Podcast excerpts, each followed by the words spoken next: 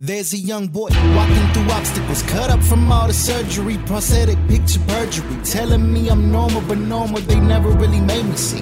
They always painted me, discriminated but levitated through all the hated scenes. So I redrew how they Right now, I don't think our society has a consensus to have people with disability have a rights of transport. We live in a world that wasn't designed for us. We have to move through systems and policies that were never designed with us and with us in mind. My goal is not to make 100% of the of the French society physically accessible, but I want 100% of all those um, citizens to just never discriminate someone because of his ability or inability to put to do one step after the other. we have choices and we have opinions and we have ideas and we have desires, but they're all limited in the way the world is constructed in the way that we interact.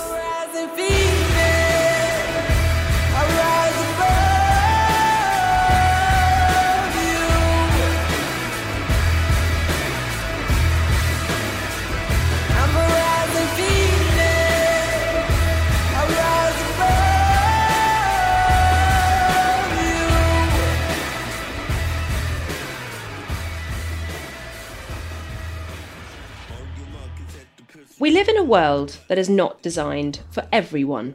You don't believe me? Whether you're disabled or non disabled, I bet you've experienced a moment, if not several moments, when you felt excluded and frustrated. Think about it. Ever use a mouse that's only designed for right handed people? Worn a dress without pockets? Ever thought about how your smartphone doesn't really sit that comfortably in your hand? Struggle to open a piece of packaging or read the small print? Well, you're not the only ones. Kat Holmes, the Senior Vice President of Product Design at Salesforce, describes this as a mismatch between the person and our environment. For disabled people, these mismatches can be the difference between inclusion and exclusion, between being able to work or live in poverty, between being able to live a life with self respect and a life lived on the margins of society. The ability to contribute, communicate, integrate, thrive, even survive. It's like Haben Girma said to me about her experience as a deafblind student at Haben. So I work as a disability rights lawyer addressing ableism. I'm also a writer. I published a memoir called Harvard, the Deafblind Woman Who Conquered Harvard Law. I did not overcome my disability. It was Harvard that had to overcome ableism. If the world around us enabled us instead of disabled us, what would be the consequences? The sky would be the limit. But the sad fact is, whether it was intentional or not, we've designed a world that excludes so many of us. So, what can we do about it? In this episode, we want to hold a conversation about the challenges of living in an inaccessible world. Join me as I speak to athletes and activists, designers and campaigners from around the world to find out what's happening and what is being done to design a world that is for everyone.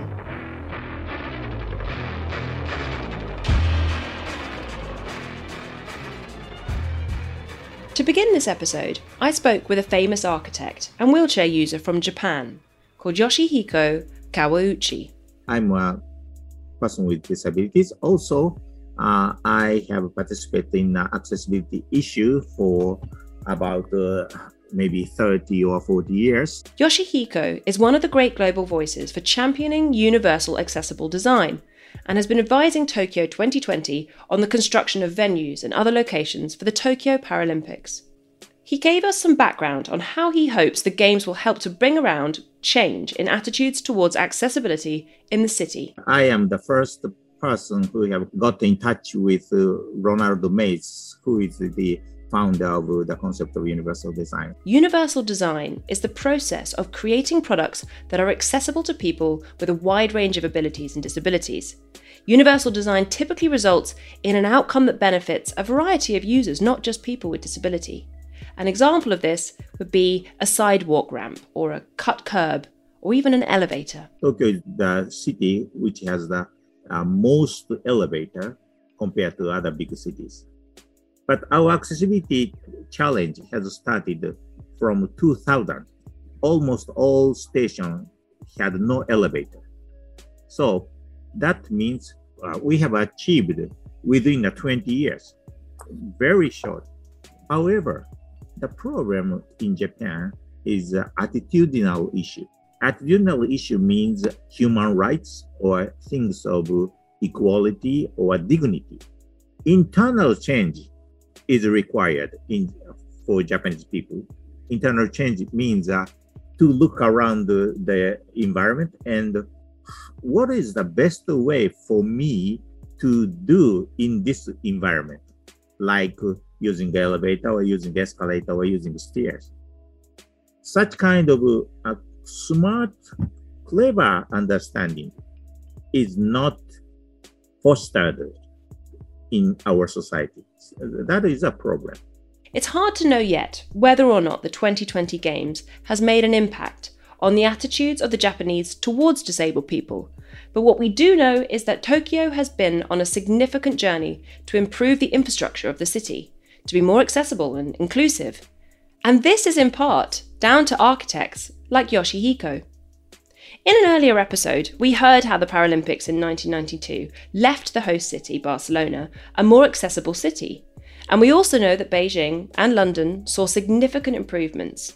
So we have proof that the Games can make an impact on the host cities, as long as they have the right leadership, motivation, and investment. I am the emblem of Paris 2024, and this is my face. My face was born from the union of three symbols the gold medal. So, looking ahead, with Paris 2024 fast approaching, can we expect even more change? Victory. The Olympic and Paralympic flame, which brings people together through the values of sport. I spoke to former French Paralympian Michael Jeremiasz, an advisor to the Paris 2024 organising committee, about Paris, a city where less than 10% of the metro system is fully accessible to people with all types of disabilities. I moved. Uh, I moved to London three years ago. So um, I'm a, I'm a French. Um, I'm a Frenchman living in, in, in, London, and I mean enjoying my life here. I didn't leave Paris because I didn't like Paris. I born there, and I love Paris. I love my country. I asked Michael about his experience of living in Paris and London, and his hopes for Paris 2024, and if he believes the City of Lights will ignite the change that we need. Well, there are many obstacles in Paris. Paris is not a very old city. Paris hasn't been thought and made for disabled people, and especially for people in a wheelchair, that's for sure. When I arrive at the train station, and I travel a lot between St. Pancras station and Gare du Nord in Paris, there's already a big difference. The accessibility, the way we look at me when I just ask for my cab, I just queue. And yeah, of course, I've experienced many, way many, way too many times discrimination with taxis telling me, oh no, it's not going to fit, or am I supposed to do that, or you should call like a professional cab. No, in London, the question is not is not even raised. All taxis are accessible. I've never seen someone looking at me with this like look of taking you, but I'd rather not take you. Um, when it comes to uh, taking the, the metro, I mean, the metro in London is an option. It's not perfectly um, adapted. It's not perfectly accessible. Far from that, but it's an option. Not all the stations are accessible, but sometimes I can use them. And you always have someone coming to me and asking me where I'm going to make sure. Once I arrive there, there's a lift functioning, stuff like that. It just like, I just feel like here it's not special that I'm disabled. When I go in a restaurant, I don't even think before. I mean, most of the time, not all the time, but most of the time, I'm not thinking is the waiter going to look at me like he's embarrassed because it's a bit crowded or because the toilets are on the minus floor or on the first floor? Just like that's what I'm aspiring to, just like being one like the others, you know what I mean? And in Paris and in France, we're far from that. My goal is not to make 100% of the of the French society physically accessible, but I want 100% of all those um, citizens to just never discriminate someone because of his ability or inability to put to do one step after the other. Infrastructures have to improve in the next three years and the next decades because the game is not just like two weeks; uh, it's like years in advance, uh, years before and decades after. It's all about legacy.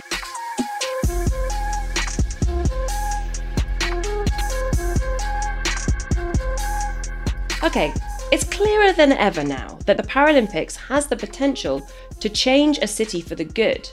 But do we need to rely on the Paralympic Games to come around before a city's infrastructure is audited for access? Obviously, this should not be the case.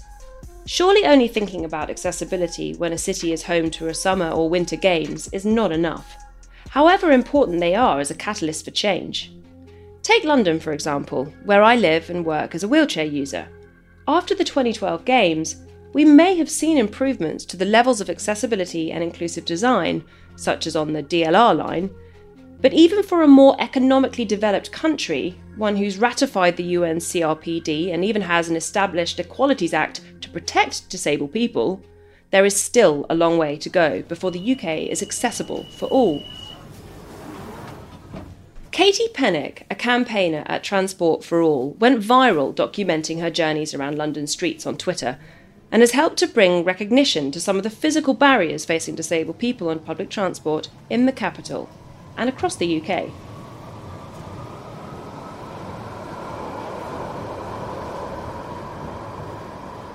Getting from A to B is about more than just the modal forms of transport. You know, there's no point having accessible buses if you can't get to the bus stop. So it's also about street space um, and the built environment, and a, a, huge part of that is about the pavements.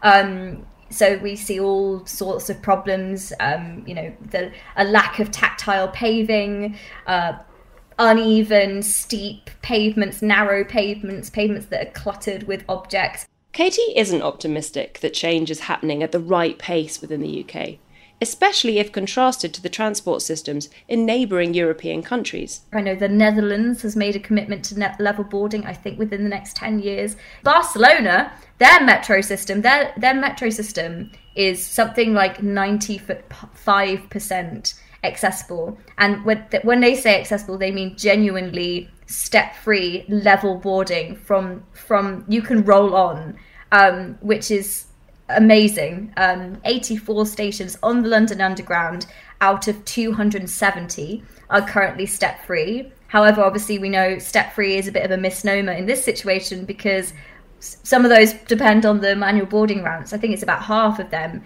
you need a manual boarding ramp. So, in terms of like genuinely step free level boarding stations, I think it's about 40 out of 270.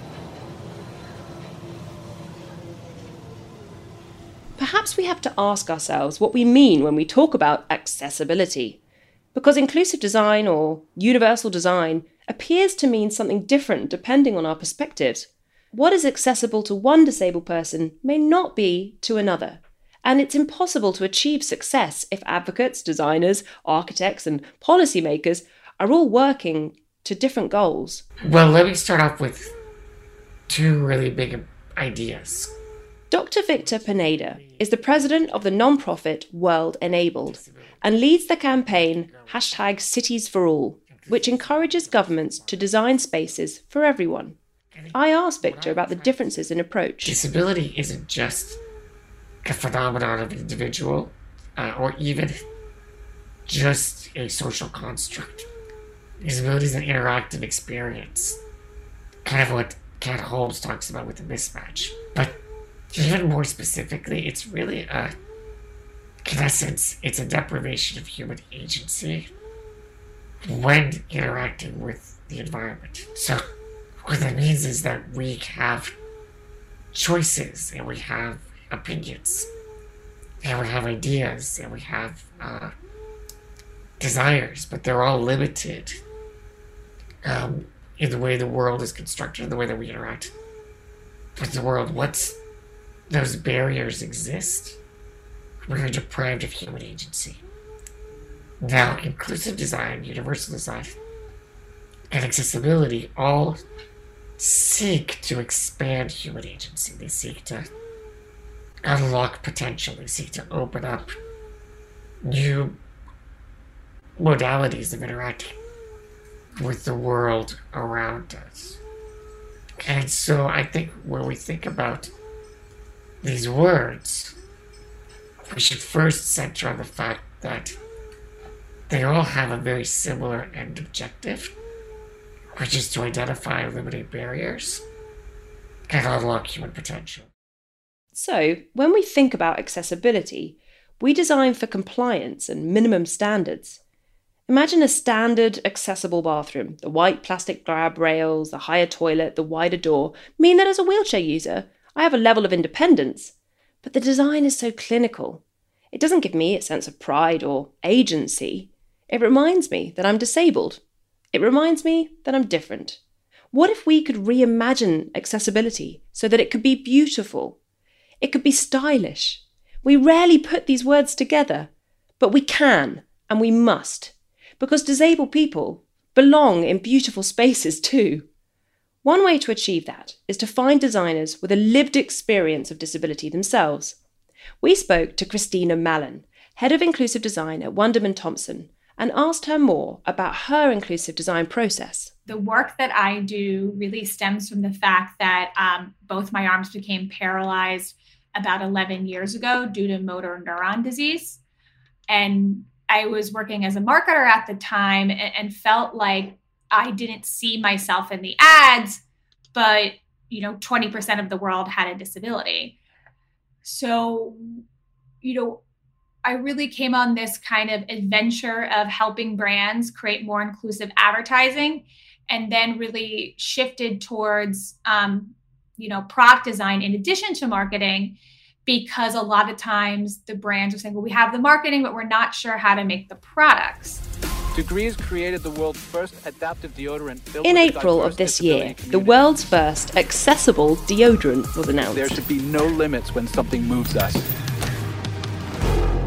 It had a hooked handle for one handed use, magnetic closures to remove and replace the cap with ease, and all of the text details were mirrored in Braille to support those who are blind or have low vision. Wunderman Thompson and Christina led the design process, taking in feedback from the disabled community the whole way through. Wunderman Thompson brought in different members of the community that are individual acts, uh, activists from different backgrounds, race, sexuality, ethnicity, and just talk to them about their problems with deodorant or their problems with uh, different, you know, CPG products. And then we did some sketches brought them back to the disability community, got them kind of, you know, we like this one, we don't like that one. And there was mixed reviews on certain things. Um, some liked really, you know, highly potent scents. Others did not.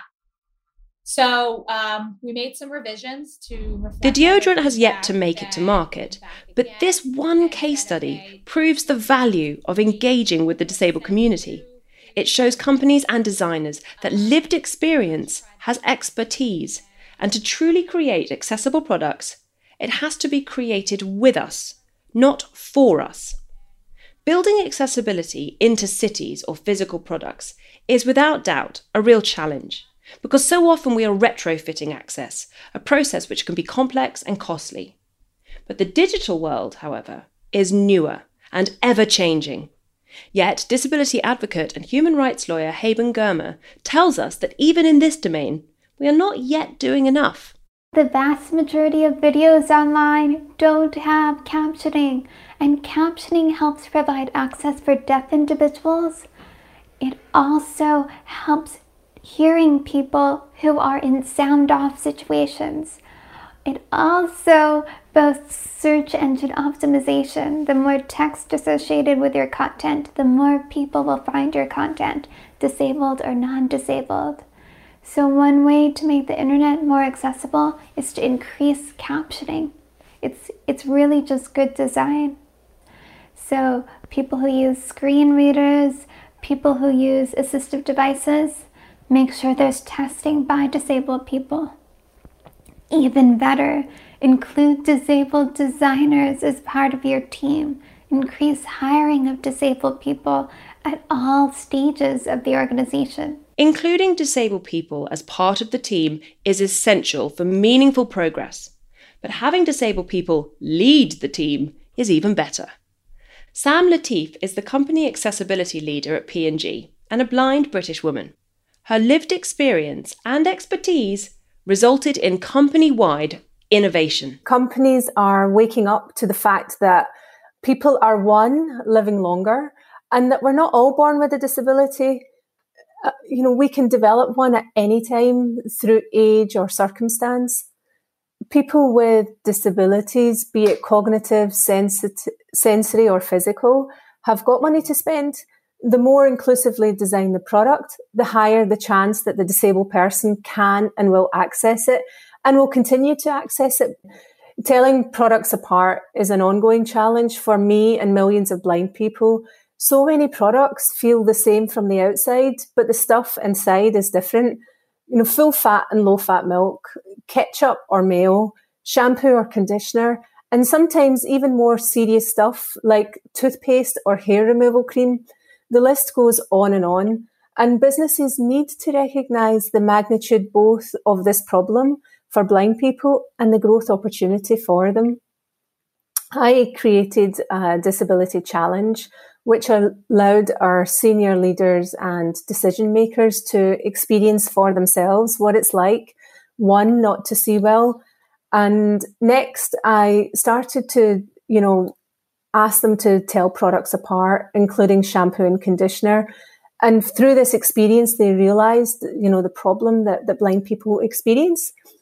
I then brought to their attention the subtle solution that I had placed on the bottles, which would indicate to them that a raised stripe was shampoo and a raised circle meant conditioner. And this was a big aha moment for them. You know, finally, I then asked them to tell me if they would be up for making their products accessible and inclusive in this way. And they wholeheartedly agreed. You just have to rise up. Skateboarding, surfing. We just keep going. Like, get up on the board, keep going. Keep going. And never give up. Man dancing. Let people know what. In 2016, Tommy Hilfiger created their first adaptive clothing collection. My ability is stronger than my disability. Boy with CP surfing. I am unstoppable. Esther Verburg, the company's senior vice president for sustainability and innovation, told us that community engagement is where they also began. We started the line basically in 2016, and it was really out of uh, inspiration also uh, from a lady called Mindy Scheier. She works with, uh, she has an organization called Runway of Dreams, and she always adapted the fashion for her son who has a disability.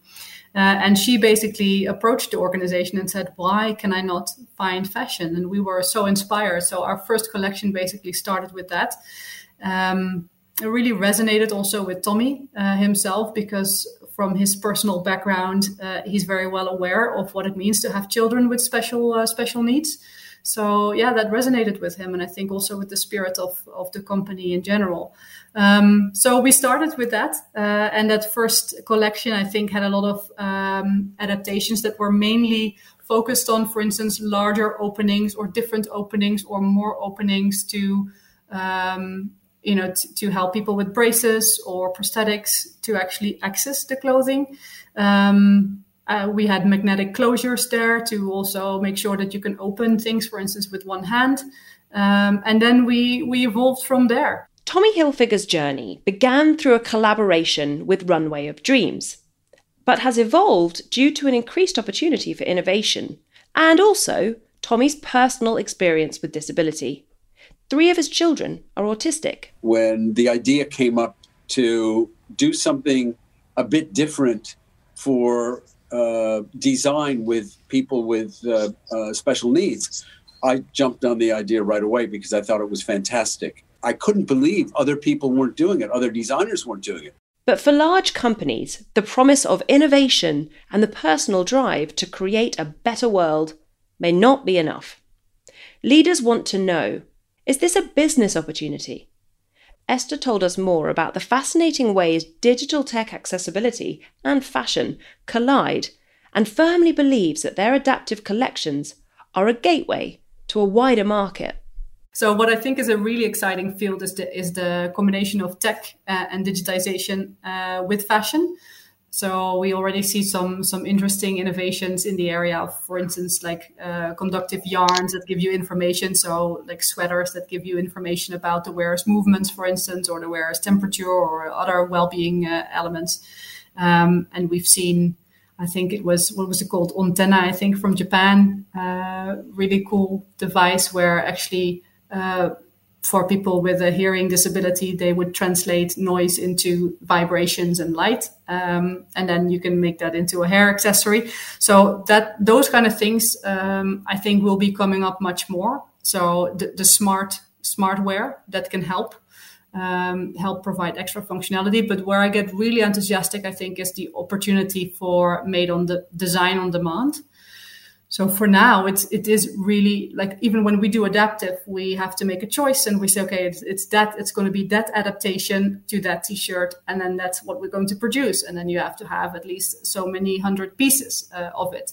I think where it gets really interesting, if, if we can get to a space where we can say, okay, you can order, you can go online, you can say, I want that T-shirt, and then I want it with that adaptation, or I want it with that sizing, um, and and the technology is really developing super rapidly around 3D design and uh, manufacturing on demand. So it, it will click, I think, fairly soon. And I expect within the next five years, we'll definitely see possibilities becoming more, a little bit more mainstream. What we have seen, for instance, is that uh, 75% of the consumers that we get are new. Uh, and then 71% of those actually go on and shop also from the main line. Uh, and the average order value of people that shop the adaptive line is much much higher. So that in itself also indicates that yeah there is a real business case for this. The business case for disability inclusion is becoming clearer. There are over 1 billion disabled people in the world a number that is ever growing with covid. And the community's annual discretionary income is over 1.7 trillion dollars. This catches the attention of business but does it help us bridge the gap to a more inclusive world? Sinead Burke is one of our executive producers and a leader in inclusive design. And she takes a different approach. There's 1 billion people in the world who are disabled. It's a population the size of China, we often hear. And then we'll hear that the spending power of disabled people in terms of their discretionary income is 1.7 trillion US dollars. Bring their family and friends in, and that's 8 trillion US dollars which does, I will be co- totally honest and say, turn the heads of leaders. Because when everything is about a profit and loss sheet, $8 trillion is so much money in terms of trying to activate that audience.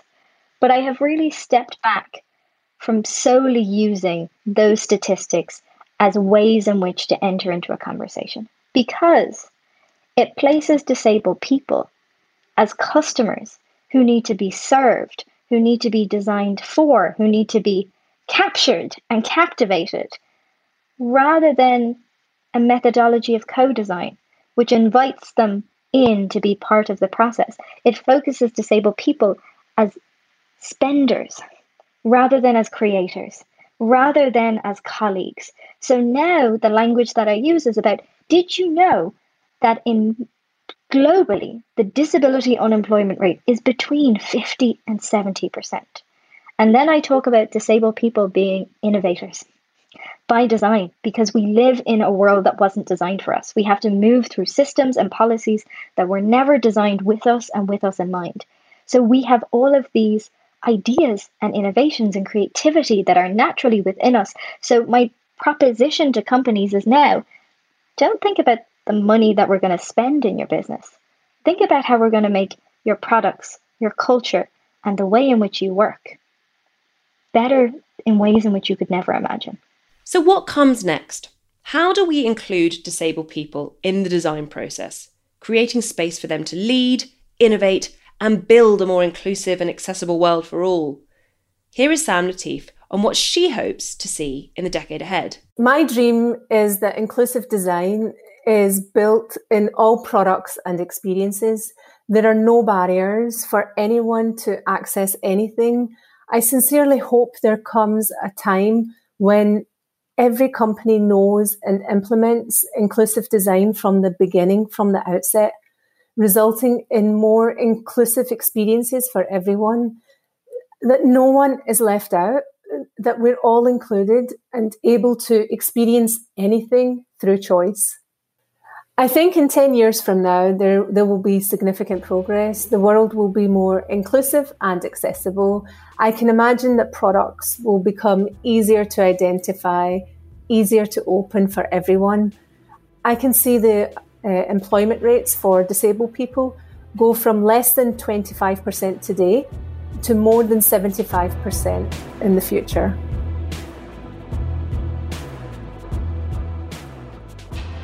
We've learned today that so much progress has been made to make the world more accessible and inclusive, but it's not enough. Right now, these stories are exceptional, but they need to become the norm. Because when the world has not been designed for us, when we face endless mismatches, the only choice we have is to adapt to the world, compromising our needs and our ambitions, forcing us to seek out medical or technological interventions that appear to fix us. This is known as the medical model of dealing with disability, and it's outdated and it's outright dangerous. Surely it's in our power to fix the world instead, so that we can live in it successfully. What if, instead of looking to fix the needs of disabled people, we lived in a world where our environment matched our needs instead? Would the word disabled need to be repurposed, redefined, or totally eradicated? Design is such a universal medium and impacts our lives in a myriad of ways. And yet, careless design discriminates every day. It feels like we have to challenge the norm. Design from the start. Demand design for all. Not at the end of a process, but at the start. The stories today have proven that it can be done. It feels like this change is beginning to happen, but change is relentless, and we need to try and ensure that all design is universal for us all from tomorrow. Are you a designer who wants to know more about inclusive design? Or are you a disabled person with an invaluable insight? How would you like to change the world? Join this conversation at hashtag equal2. Join me next time when we'll be looking at employment, exploring what it's like to have a disability in business and how employers can make truly inclusive workplaces a reality. I've been your host, Sophie Morgan. We'll see you next time. These podcasts have been made possible because of the support of Procter & Gamble. P&G share our ambition to create a more equal world, a world where everyone can have equal access and the opportunity to thrive. We are very grateful for their partnership in making these conversations a reality. 61% of people with a direct involvement in the production of the podcast, including guests, identify as disabled. This podcast was created by Greg Nugent, co founder of Harder Than You Think. I'm Sophie Morgan, your host and executive producer. Fellow executive producers are Sinead Burke, Greg Nugent, Barnaby Spurrier, Laura Imes, Mark Pritchard, and Kimberly Doebereiner.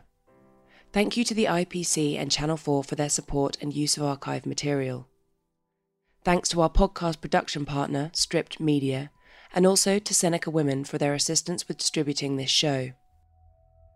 If you want to follow the Equal To story and join the conversation, hashtag equal to, go to our website htyt.world, where you will also find the transcript and video versions of the podcast, along with subtitles and a BSL signed version in the coming days.